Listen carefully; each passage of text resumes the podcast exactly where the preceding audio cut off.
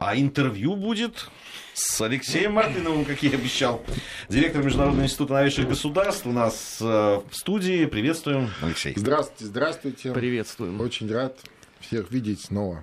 Э, в этой новой программе Увлекательно. Увлекательный, да. Мы решили выносить все вот накопившиеся вопросы, темы, которые касаются бывшего Советского Союза, и обсуждать ее с умными, талантливыми людьми.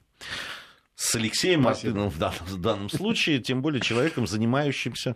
Э, несколько тем, которые я даже видел, вы обсуждали вне этих Да. стен. Я предлагаю и начать сразу с привета Э, э, одному олигарху. Да, ну, там, там же тогда была такая неделя высылки наших дипломатов. Э, В Эстонии двух выслали, а в Молдавии аж пять, э, пять- Пять- пять человек. человек, Да? Что происходит? У нас же вот президент, там у них новый Дадон, вроде, вроде как э, какие-то слова правильные иногда произносит Ну, по поводу кстати, взаим- да, Дадон, президент Дадон произнес свою конфуцианскую речь на Питерском экономическом форуме.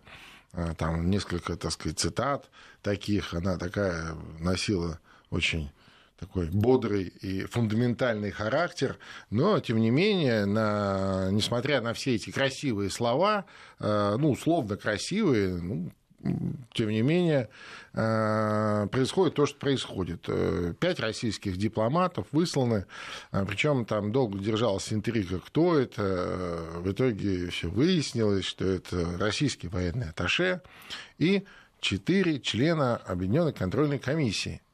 Э, Объединенная контрольная, Объединенная контрольная комиссия – это, э, так сказать, комиссия, которая занимается э, вопросами и созывается для разрешения вопросов и споров вокруг Приднестровского регулирования, то есть событий на Приднестровской границе или вокруг. Да? А, Соответственно, четыре полномочных представителя наших высланы. А, Быстро их заменить невозможно потому что это согласительная процедура, она занимает достаточно длительное время. А В Объединенную контрольную комиссию, кроме России, входят, э, значит, э, естественно, конфликтующие стороны, имеется в виду э, Молдова и Приднестровье, Приднестровская Молдавская республика, а также Украина и ОБСЕ. И я думаю, что главный так сказать, фокус как раз в этом, в том, что параллельно а, в это же самое время а, на а, украинском участке Приднестровской границы встали молдавские пограничники, то есть э, теперь там работают совместные посты. Соответственно, они не пропускают ни товары, ни грузы, ни людей без молдавских сопроводительных документов. Ну, то есть, э, так сказать, если у вас э, не оформлено все где-то там в Кишиневе, то, соответственно, вы ничего делать не можете.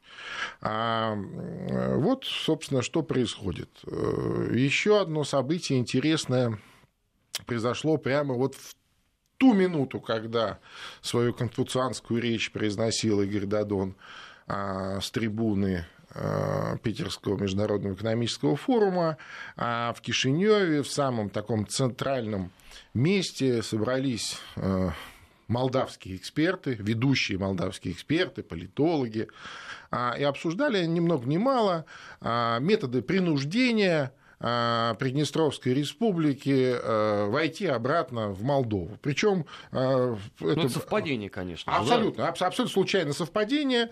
Причем, так сказать, был представлен некий план там, до, там, до конца следующего года поглощения Приднестровья Молдовой, и где предполагается два пути. Один путь, значит, по-доброму, ну, имеется в виду, вы сами придите и сдайтесь, а второй не по-доброму, то есть, так сказать, силой, принуждение и так далее. Там э, денацификация, там все, все, ну, как, все как, вот, так сказать, учили.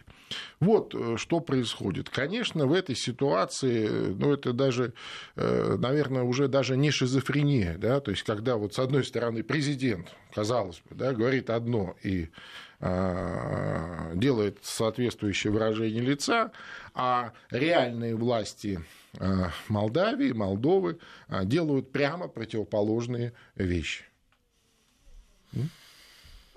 Чем это может закончиться? Это может закончиться войной.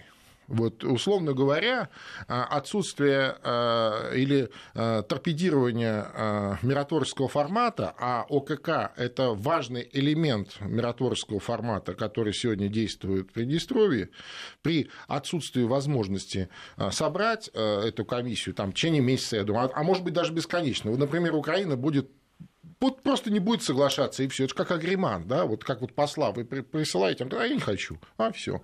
И им же не надо, так сказать, в тех условиях, в которых они сейчас живут, им, э, им, им все равно.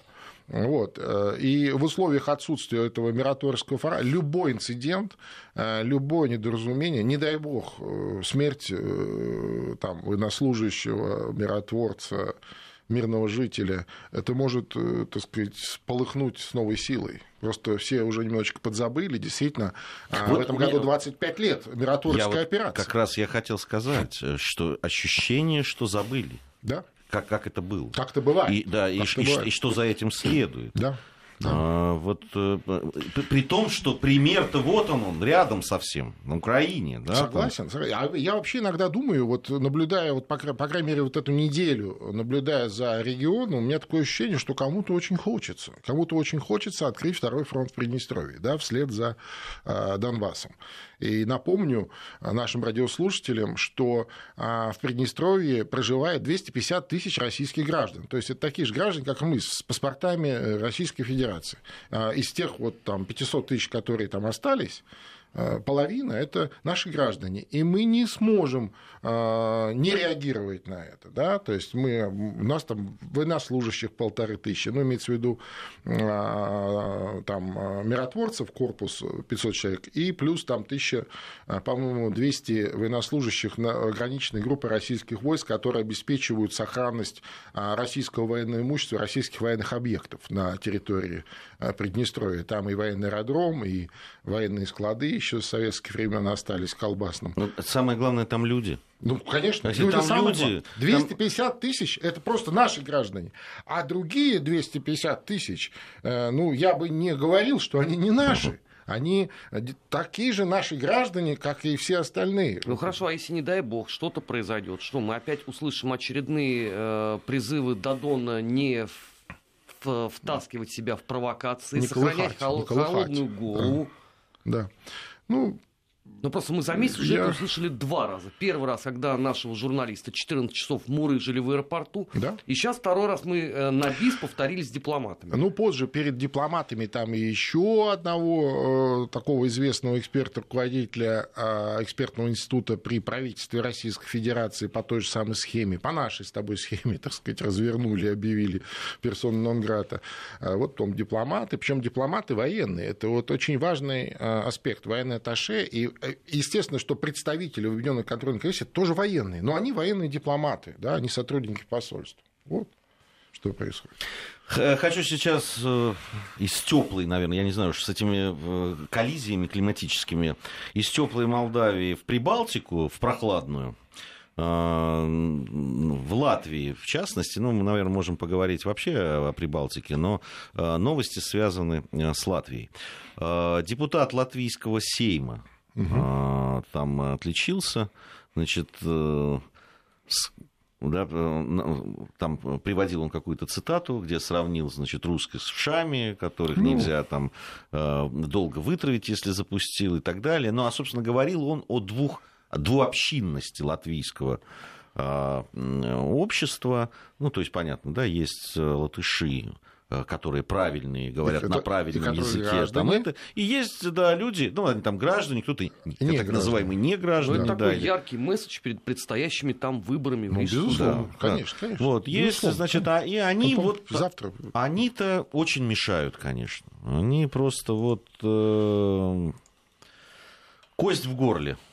Ну, у всех своя аудитория, действительно, перед выборами. Э, ну, вот у этого депутата своя, так сказать, он на нее отрабатывает. Там есть и, кстати, кто... Э, ну, не все же э, русские Латвии не граждане, да, есть и граждане. На них там другая партия, так сказать, отрабатывает. И понятно, что вот это вот тоже... Вы обратите внимание, мы можем взять любую бывшую Советскую Республику, современное постсоветское суверенное государство. практически везде мы найдем вот такую шизофрению политического сознания. Везде, ну там они везде по-разному называются, но везде разорванное, разломанное э, общество. Э, где-то делят вот на, значит, по этническому принципу, где-то по мировоззренческому, а, где-то а, по-другому, но нигде, на мой взгляд, нет а, такого общественного согласия и благополучия. Ну, если вот, допустим, не говорить про Казахстан, например, да, то есть там, между прочим, вот пока в последнее время не начались эти э, такие э, для нас не сильно приятные такие подвижки типа латиницы, да, типа там еще некоторых, так сказать, моментов, они как-то пытались сохранить и использовать энергию, вот такую постсоветскую энергию или э, такую э, ностальгические э, эмоции собственных граждан. То есть они не стали людей делить, не стали, ну и казахстанцы, давайте вместе строить там страну. А, слава богу, что и ресурсов в Казахстане достаточно. А, Украина, между прочим, сперва а, пыталась, так сказать, э, как бы изображать из себя приблизительно то же самое, но вот этот вот вирус а, национализма, который там всегда был, вот он все-таки приобрел масштабы. В первую очередь. Ну да, западенцы, да, ну, конечно, и в Киеве. На Западе и в Киеве. Вот это очень важно отметить, что именно вот в такой прослойке киевской интеллигенции это было всегда которая сейчас куда-то стремительно делась ну, с поля боя. Да, ну, как обычно, как это обычно бывает. И нету ни одной постсоветской страны, которая жила бы вот в таком а, в общественном единстве, общественном согласии и в условном счастье. Да? Ну, Беларусь есть, относительно. Ну, ну, я про нас я не говорю, потому что мы как бы где были, там и есть, да, то есть у нас как раз все хорошо. И спустя 25 лет а, многие, ну, по крайней мере, на экспертном, на общественном уровне, многие вот, постсоветские страны подвергают серьезной ревизии те а, решения 1991 года о выходе из Советского Союза, о объявлении суверенитета а, и так далее. То есть вот э, так, как оно представлялось кому-то тогда, оно так и не стало за четверть века, а стало только хуже, хуже и хуже. Ну да, оно стало как-то по-другому, но вот с точки зрения ожиданий и результата, конечно, огромная пропасть. А по поводу Латвии, там тоже новость была о том, что штрафы они собираются, ну это в ту же сторону, да. понятно, э, штрафы увеличить за использование русского языка. Ну, ну, это к вопросу о европейских ценностях. Ну, это не там... от большого ума, это ну. вот продолжение вот той же самой линии. Понимаете, э, э, что случилось? Вот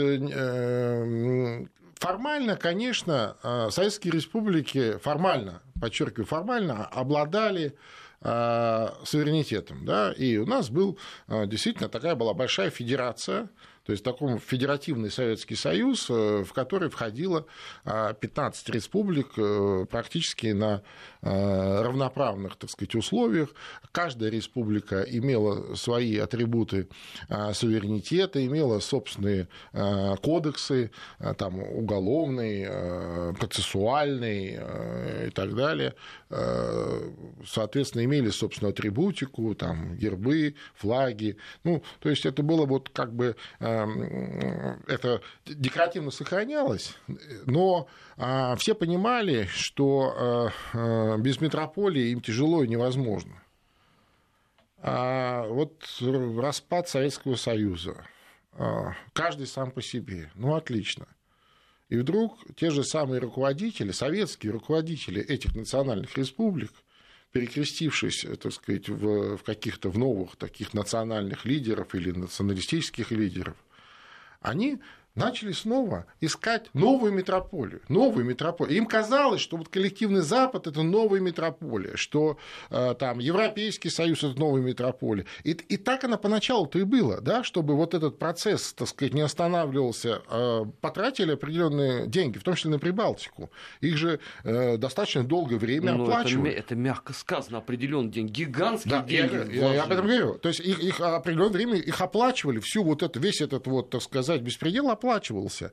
Но обязательным условием вот этой оплаты должна была быть русофобия, желательно пещерная такая, прям совсем отвязная, да, нападки на русских, на русский язык и так далее, так далее, так далее. Вот. А сегодня что? Сегодня их оплачивать в тех масштабах перестали, но по старой привычке э, у них уже выработался такой э, условный рефлекс. Э, там скажи что-то плохое про Россию, про русский язык, тебе дадут конфетку. Ну вот что-то говорит, пока не дают. Ну вот, ну может дадут.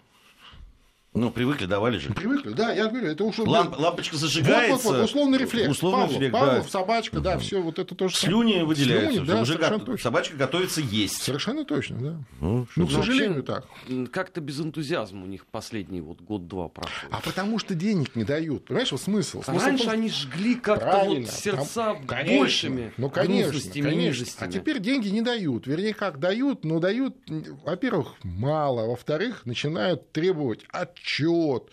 Куда Что ты их потратил? противно. Чеки. Что, согласитесь, Да, совсем ну, то есть это- неприятно. Это, это унизительно. Ну, Это унизительно. Как это? То есть Вы я дайте здесь- деньги. вы- я здесь нахожусь на рубеже борьбы, а, значит, с, со злой Россией, с мировой угрозой, а вы, значит, мне какой-то отчет. Ну и что, издеваетесь надо мной? Ну, вот приблизительно так происходит, к сожалению. Я вообще думаю, что а, в самое ближайшее время все эти, а, все это финансирование вообще прекратится. Я имею в виду со стороны Запада. И все, э, ну, по крайней мере, многие из а, тех, кто привык а, на этот счет жить, э, так сказать, вынуждены будут искать какую-то новую работу и придумывать или Вот учиться чему-то. На самом деле я тут разговаривал э, с людьми из Эстонии, э, с русскоязычными, и они сказали, что вот при новом э, при вот этой девушке, которая стала президентом да, Да-да-да. Эстонии, а, а, начало что-то меняться. Ну, медленно там это... ну, во всяком случае, она пытается разговаривать с людьми. Да. А, Видимо, она уже понимает, что Конечно, э, что, что надо с людьми-то, Безусловно. на- оказывается, надо разговаривать. Они ведь, они ведь свинство-то, вот э, поведение прибалтийских э, всех стран руководства, оно ведь заключается еще в том, что они банально предали ведь э, э, людей, э, которые проживали. Ведь они перед теми вот референдумами, которые проходили по поводу независимости, понимая, что, ну, может, там в Латвии это 40, да, больше 40% русскоязычных. В Эстонии тоже под 40, там 36, по-моему. Что было. немного. Да, и в Эстонии, там, в Литве там, да, В Литве там поменьше. поменьше, да. И надо было как-то э, договариваться на этом этапе. И ведь они говорили-то, мы же, мы же с вами одной крови, мы же с вами, то есть обращаясь к русскоязычным людям, мы, да мы же заживем с вами, мы же вот, вы, мы же будем вот здесь, давайте вы с нами голосуйте за то, чтобы мы были независимы, и все будет хорошо, и мы будем заботиться. И как только, ну, понятно, что там по-разному люди проголосовали, но, но все вот эти обещания, они тут же, на следующий день, после того, как была объявлена независимость, и, и, и, собственно, начала- началась вот эта история, кто будет гражданином, а кто нет, а кто должен доказать, а кто родился до, до Ну да. 31-го, А там, вот не это, знаю, кстати, к 39-го вопросу года. о так. потрясающей наивности людей. Ну, там Ведь лидеры этих национальных делалось, конечно. фронтов, они же сразу сказали о том, что они будут строить национальные государства. Да. Ну вот как мы с комрадом Куликовым обсуждали, да, что не было ни политики, ни философии. Да, Никто да, не понимал, точно. что это такое Да, национальное конечно, государство. конечно. Совершенно точно. Конечно. Но ты понимаешь тоже, ведь лю- люди, конечно, наивны. Но ты вспомни все-таки, это там, да, э, конец 80-х, начало 90-х. А, Это, это тотальное вот это вот э, поливание грязью Советского Союза. Да-да-да. Во всех средствах массовой информации, включая прежде мощнейшая. всего, прежде всего российских. Прежде, конечно, прежде конечно, всего конечно. центральный. Да, да, да. Люди растеряны, люди не понимают, что происходит. Можем мы их обвинить Тем в том, более что... те люди, они другие люди. Ага. Они, а, так сказать, с одной стороны, а, критическое восприятие мира, оно а, всегда было присуще да, советскому человеку, но только того мира, не своего внутрь. Внутри-то у нас все налажено, все, так сказать, спокойно, милиционер на посту, газета «Правда» пишет, программа «Время» э, показывает, и было такое, э, ну, стопроцентная вера печатному слову или слову из э, там, телевизора или радио. Ну, потому что по-другому быть не могло. То есть это вот люди не могли представить себе, что кто-то может врать в газете, обманывать там, э, с экранов телевизора или там, манипулировать сознанием с помощью там, радио. Да? Никто представить не мог.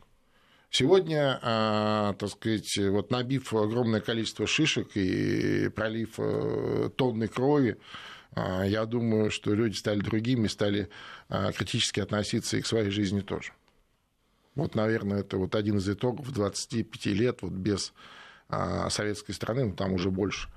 Чем это закончится, мне сложно судить. Я вообще думаю, что как бы мы не хотели, или хотели, или не хотели об этом а, думать или говорить, мы, Россия, несем не только моральную, не только там, фактическую ответственность, но и историческую ответственность за судьбы этих народов, этих сегодня суверенных стран, как бы мы к этому ни подходили. Да? То есть как бы нас не обвиняли там, в неоимпериализме, там, в, э, не знаю, там, в, в оккупации, как кто-то там да, где-то говорит. Понимаете? То есть э, мы несем за это историческую ответственность, за этих людей, за судьбы этих народов. Мы их бросить не сможем никогда. И мы их не сбросим как это вот э, пытаются э, нас 25 лет вынудить, да, то есть были времена-то и похуже, но э, не было хочу, хочу сказать, что достаточно мудрых людей, в том числе и в руководстве тогдашней России 90-х годов оказалось, которые, несмотря на такое серьезное давление, да, сумели сохранить какие-то вот эти нити и связи. А вот Евгений Максимович Примаков вспоминали вот буквально на днях. Великий был человек. Продолжим, продолжим мы обсуждение с Алексеем Мартыновым, директором Международного института новейших государств, э, вот тех э, там процессов, которые происходят на просторах бывшего Советского Союза. Ну и новости приходят же э, различные. И это будем обсуждать. Новости сейчас, затем вернемся. Интервью. Продолжаем, а, продолжаем нашу беседу с Алексеем Мартыновым, директором Международного института новейших государств. Вот э, новость еще одна, э, касается на Украине. Мы, мы говорили с, с Алексеем Мухиным, но мы там угу. больше про европейцев и их отношение ко всему. Сейчас вот да, то, что происходит э, в соседней стране конкретная. Очень любопытная, на мой взгляд, новость. Председатель Комитета Верховной Рады по вопросам национальной безопасности и обороны Сергей Пашинский сообщил, что депутаты готовят законопроект о свободном обращении оружия на Украине. Угу. На мой взгляд, это э, очень с одной стороны, ну, любопытно, да, почему именно сейчас, угу. э, да, вообще обычно страна, в которой есть проблемы, те, которые есть у Украины, она наоборот с оружием-то аккуратнее пытается а, быть. Нет, этот закон позволит просто легализовать все то, что расхитили ну, да. со складов. Сел с языка. Там и так в каждой хате по два то есть автомата. Я, я правильно понимаю, что они уже не верят в свою способность его каким-то образом у народа а все-таки. А как ты заберешь? Ну как? Нет, это такое дело серьезное. Ну, кстати сказать, э, вот э, возвращаясь к нашей любимой с Арменом в стране. В Молдавии, например, э, уже лет 15 э, действует закон об оружии, и там вполне свободное ношение огнестрельного оружия. Ну, краткоствол, естественно. Но, пожалуйста, регистрируй и носи там все, ну, не все, но у кого есть возможность там за определенные деньги купить, это только легальное же оружие может купить, а легальное, оно не, не дешевое. Э, носят. Ну, вроде бы, кстати, не так это сильно сказывается на криминогенной среде. Ну, имеется в виду, что криминогенная, она и так э, нелегально имеет оружие, и им разрешение не нужно. А так это есть. Но то, что касается Украины, э, ну, безусловно, это какая-то странная история, тем более, когда страна воюет, да, к подобным вопросам, ну, не знаю, гражданская война на территории у них – Э, туда-сюда все ходит, там пол Киева вооруженные до зубов, э, не только Киева, да, от Киева отъедь, и э, можно попасть очень, так сказать, в лихую ситуацию. Вот недавно же, помните, была перестрелка там где-то под Киевом, этих бровари, да, как-то они называются, там местечко. Угу. Да, там э, что-то пытались в очередной раз что поделить. Там, да, да, да, да, Что-то все, все взять и, да, да, и поделить. Да, ну, это нормально. Это нормально для сегодняшней Украины, к сожалению, это нормально. Вообще Украина это такой вот такая действительно иллюстрация э, того, во что все превратится, если не соберется обратно в такую интегральную мощную схему, да, каким некогда был наш великий Советский Союз. Я не говорю про идеологию. Вот, на мой взгляд, именно в этом беда, что Эм, в определенный момент идеологические власти не, смо- не смогли, так сказать, э, дать людям, гражданам более адаптированную такую идеологическую составляющую. То есть, вот грубо и тупо гнули, так сказать, свою линию, э, жестко заставляя а многих э, понимающих, что это уже не работает, делать те или иные вещи или думать те или иные вещи. Вот, мне кажется, это одна из причин. И э, не в идеологии дело. И когда я говорю про интегральную схему, в первую очередь речь идет, конечно, сегодня об экономике и о том, э, той экономической, хозяйственной интеграции, там, социокультурной, если хотите. Э, тем более, что как бы кому-то не хотелось или не представлялось, это невозможно там, стереть или там, разорвать. Ну, невозможно это, понимаешь? там, отказаться от русского языка, от русской культуры. Ну, задача такая поставлена. Ну, невозможно это. Ну, это невозможно. Задача поставлена, деньги тратятся, но это невозможно. Ну, вот практика, пока, как это вот, это как санкции вводить. Это смотря за, как, санкции за какой ввели, срок. А они не работают. Не, ну, конечно, конечно. Если, это... извините, они 50 лет этим будут заниматься, это, они ну, не, ну, здрасте, но это при том, что мы 50 лет будем вот просто сидеть и ждать, когда, так сказать, э, мы растворимся в, в космическом пространстве. Этого тоже не будет. Понятно? И я вот в этом смысле оптимист. Я думаю, что э, большая такая страна или большая интегральная система, она может даже не называться страной, она соберется снова, она собирается. Э, по-другому просто не может быть. И вообще я думаю, что, э, кстати, если возвращаться вот к международной повестке и вот к предстоящим большим переговорам между США и э, России на самом высшем уровне. Вот в июле планируется и уже сейчас готовится, уже э, лидеры наших стран э, заочно, риторически начинают этот диалог, да, там в каких-то своих выступлениях, каких-то своих так сказать, таких приветах осторожных друг другу. Я думаю, что вопрос постсоветского пространства может быть одним из э, вот, вопросов повестки этих переговоров. В любом случае это наше. Не потому что наше, вот знаете, как вот, вот мое и все, я вот здесь там хозяин. Нет. Э, мы здесь. И мы никуда не денемся. И никуда не денутся наши соседние, э, некогда бывшие наши республики. Ну, никуда не денутся. Народы не денутся никуда.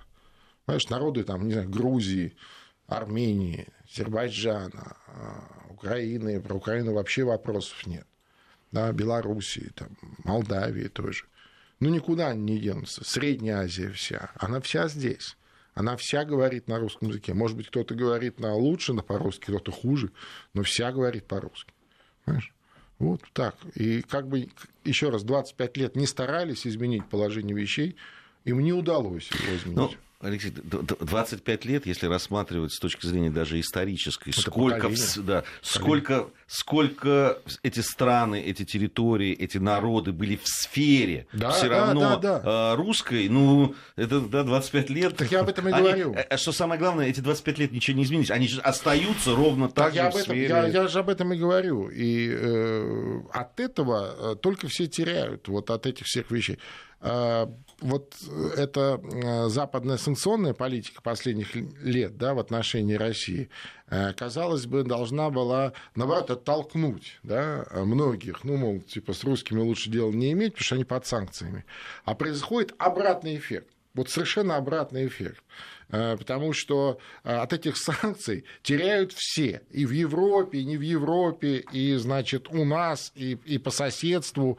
А когда вот мы вместе, вроде как договорились, раз-раз, бац, оно что-то подешевле, бац, там, э, сколько было скепсиса, скажем, в Армении, когда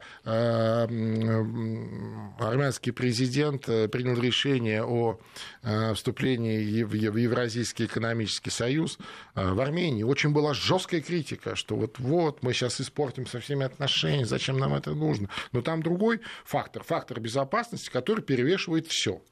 И, соответственно, это случилось. А потом вот стали поступать экономические Прош... преференции, Совершенно точно. и тут же все прошел, забыли. Прошел год, прошел второй, бац, уже подсчитали, подвели баланс. Ух ты, как красиво-то все, да? Ух ты, как э, там э, в полтора раза все увеличилось, выросло как на дрожжах. Причем никто особых усилий к этому не предпринимал. Да? Это вот в результате этих договоренностей, ну, там не платятся лишние пошлины, не платятся еще что-то, открываются рынки определенные, ну, и так далее. Огромный, кстати, поток российских туристов ломанулся в маленькую Армению. Там сейчас вы э, чаще русскую речь встретите э, там, на улицах, чем армянскую.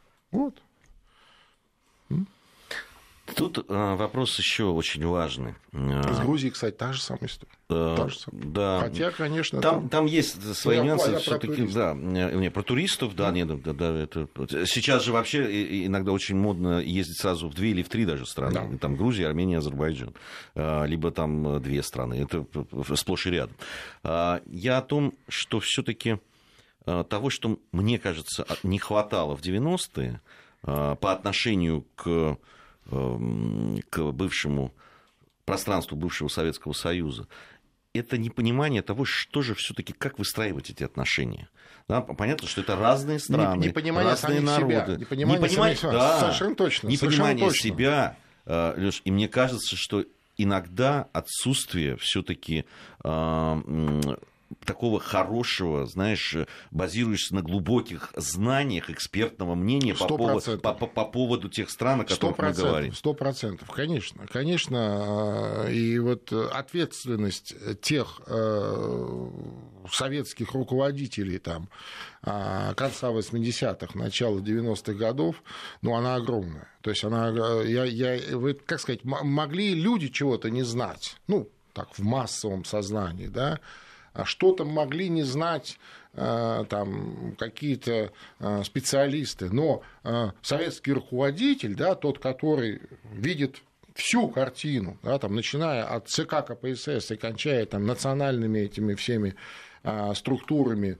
на местах, они все прекрасно понимали видели. И это вот настолько безответственная вещь, настолько какая-то... Я, я не могу найти э, точного определения э, вот этим э, политическим деятелям тех времен. Ведь при таком безоговорочном доверии, да, вот огромной советской страны, там почти в 250 миллионов человек, да, а, такая безответственность. Ну, удивительно. Не, ну, я не то, что, не то, что все такие были, но вот ключевые, э, так сказать, э, игроки, к сожалению. Да, просто и, и, и действительно отсутствие отсутствие на первом этапе, да, там, в начале 90-х, просто э, внятной политики по отношению Конечно, к тем или иным не только, целым начале, не только в начале 90-х, и в конце 80-х, и национальные конфликты, да. и, и, там, и Карабах, и потом Грузия, это же все не на пустом месте. Мы, про, мы продолжим. А, мы продолжим. Алексей Мартынов, директор Международного института новейших государств, у нас сегодня в студии. Э, сейчас информация о погоде, затем продолжим. Интервью. Продолжаем, а, продолжаем разговор с Алексеем Мартыновым, директором Международного института новейших государств. Еще одну новость хочу обсудить, она буквально последних, э, последнего часа. Новость э, в Э, Порошенко разрешил абитуриентам из Крыма поступать в украинские вузы. Добрый какой. Да, да. А там мечтают все абитуриенты Крыма мечтали поступить в украинские вузы. Камрады, подождите, и, а не могли. законодательно запрещено, что ли? И не могли. А я вот, я, я как раз задался а этим вопросом. А теперь, фу, слава богу, теперь заживем, да, да, счастье какое. Да, то есть закон это будет предусматривать, что жители полуострова, получившие документ об общем среднем образовании, могут поступать в вузы на территории э, Украины.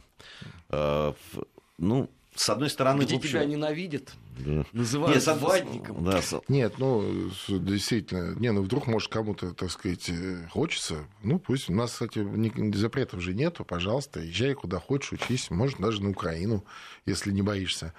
Вот. Э, между прочим, на территории Крыма э, действует там несколько филиалов ведущих российских вузов, в том числе и МГУ. Так что можно даже не отходя, так сказать, далеко от э, родного дома, учиться вполне там серьезную квоту, кстати, открыли для крымских студентов, также в ведущих российских вузах уже. Сразу, ну, прям с 2014 открыли. Да, прям сразу. Поэтому я не думаю, что существует такая вообще, в принципе, проблема. Ну, как и все то, что на Украине происходит, вот в новостях мы это видим, оно такое все надуманное, придуманное я, технологиями. Я, я вот эту, эту новость вот э, специально выслушав да. там это, вы думаете, что все так угу. хорошо? Нет. А, то есть не дочитали нет. до конца. Нет. Есть Де... заковыка какая-то. Есть так, заковыка. Так, Дело так, в том, что закон предусматривает, что жители полуострова, так. которые получили документы в общем среднем образовании, могут поступать в вузы на территории, внимание, Запорожской, Николаевской, Одесской, Херсонской областей. Вот так. Отбор осуществляется на, на конкурсной основе по результатам вступительных экзаменов. Так что это, конечно, могут-то они могут, но ну, вот понятно, только понятно. вот здесь... Но в некоторых местах в некоторых местах. Да, и при некоторых условиях. условиях там это, это вот отношение якобы к своим гражданам. Как... Да нет, ну слушайте. Это при всем все... уважении к Николаеву, а это что теперь? Стольный научный град украинский? Ну, ну... Херсон. В Херсоне, кстати говоря, не, не, неплохой э, университет. Сейчас он называется. Да, сейчас, сейчас он называется, да, университетом неплохой такой вуз, и там достаточно много ученых. Ну, не только украинских, в смысле, вот в этом смысле, который мы сейчас обсуждаем, вполне толковых людей. Но дело не в этом, еще раз. А, это все очередная какая-то глупость более того, насколько я понимаю, а, это формальное признание а, российских документов о среднем образовании. Я имею в виду в Крыму.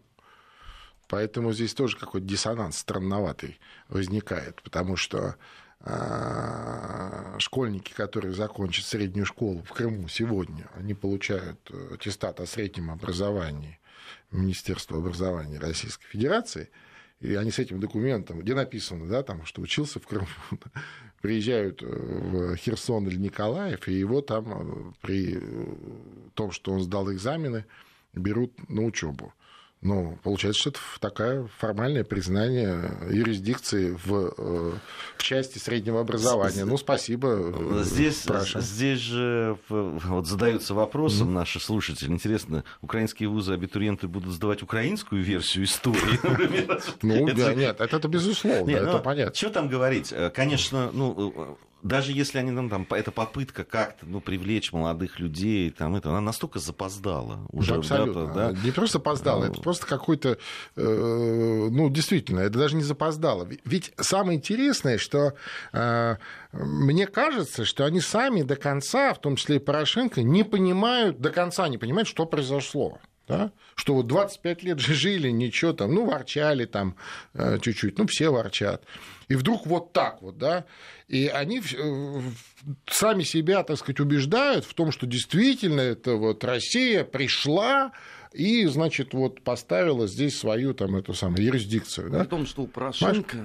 А на самом деле это все наоборот. Лучше с пониманием. Конечно, Его конечно, же оттуда конечно, пинками выгоняли конечно, в 2014 Конечно, конечно. А это же все наоборот. Это же все от людей шло. Да? И это не то, что запоздало. Это нужно было делать там не два, не три года назад. Это надо было делать там 20 лет назад. Или там 15 лет назад. Никто же не делал. Сейчас-то что? Но никто не делал, потому что цель-то была избавиться от электората, который все время голосует конечно, неправильно. Конечно, конечно. Конечно, там и поощрялись разнообразные националистические а, распри, и для этого и взращивался так называемый меджилис крым-татарский, и разнообразные э, бандформирования там активно поощрялись э, из Киева, чтобы они, так сказать, друг с другом воевали. И ну, конечно, противопоставление, то, что мы там в программе «Нас конечно, вопрос» конечно, говорим, конечно, да, когда подрывают... Конечно. Э, да, да. Понятно, что настроение людей было известно и в конце 80-х, и в начале Безусловно, 90-х. так я об этом и говорю приблизительно, да. конечно. Поэтому мне кажется, что вот эти 25 лет, с одной стороны, выросло новое поколение людей. То есть вот сегодня э, там молодые люди 20, 25, там, 20 даже там, 7, может быть, даже 30 лет, да, кто вот э, родился там совсем в конце Советского Союза, э, они сегодня уже взрослые люди, они уже, так сказать, в дееспособном возрасте, они уже начинают активно влиять на жизнь да, вот вокруг себя. И мне кажется, что все будет хорошо рано или поздно. Скорее, вернее, хотелось бы, чтобы рано. Все найдут новую метрополию свою? Ну, еще раз, я думаю, что альтернативы э, российскому пути на постсоветском пространстве нет. Еще раз, не потому, что я какой-то там националист или какой-то там вот, да, такой вот... Имперец. Э, империалист там или вот, да. Нет.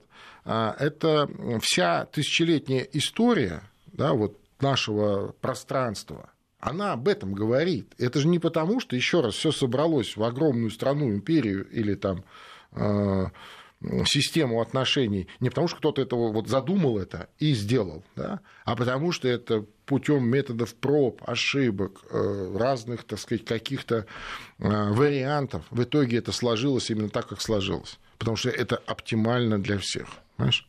Вот так вот и э, по-другому переламывать и по-другому пере, э, перекладывать этот пазл, да, относиться к этому как к какой-то игре, ну просто нельзя.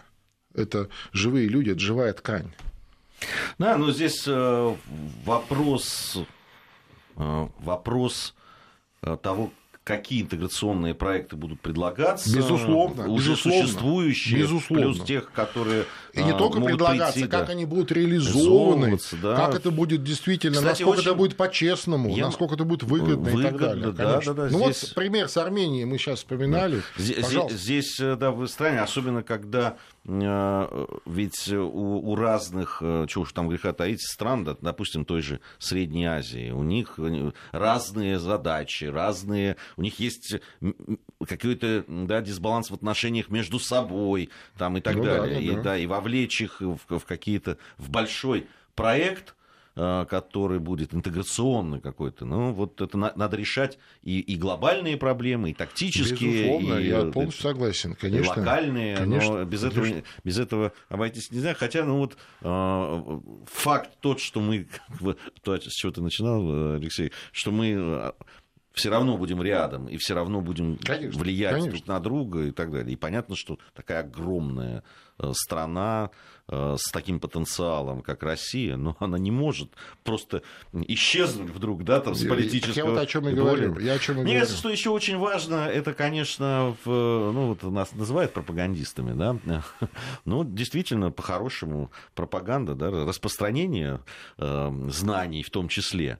И вот эти вот разговоры, конечно, хотелось бы, чтобы э, и слышали, и участвовали наши друзья-соседи. Безусловно, тоже. здесь очень важна обратная связь, и даже вот на уровне э, таких разговоров, как у нас здесь сейчас, очень важно, чтобы в этом разговоре, в этом диалоге участвовали все из разных, так сказать, мест. У всех свое какое-то видение, у всех свои какие-то обиды, э, которые зачастую, вот просто на моем опыте, зачастую требуют просто обсуждение их. Да? То есть вот ты поговорил с человеком, и уже как-то оно все, вот, вот оно, оно понятно. Вот, вот это очень важный э, момент.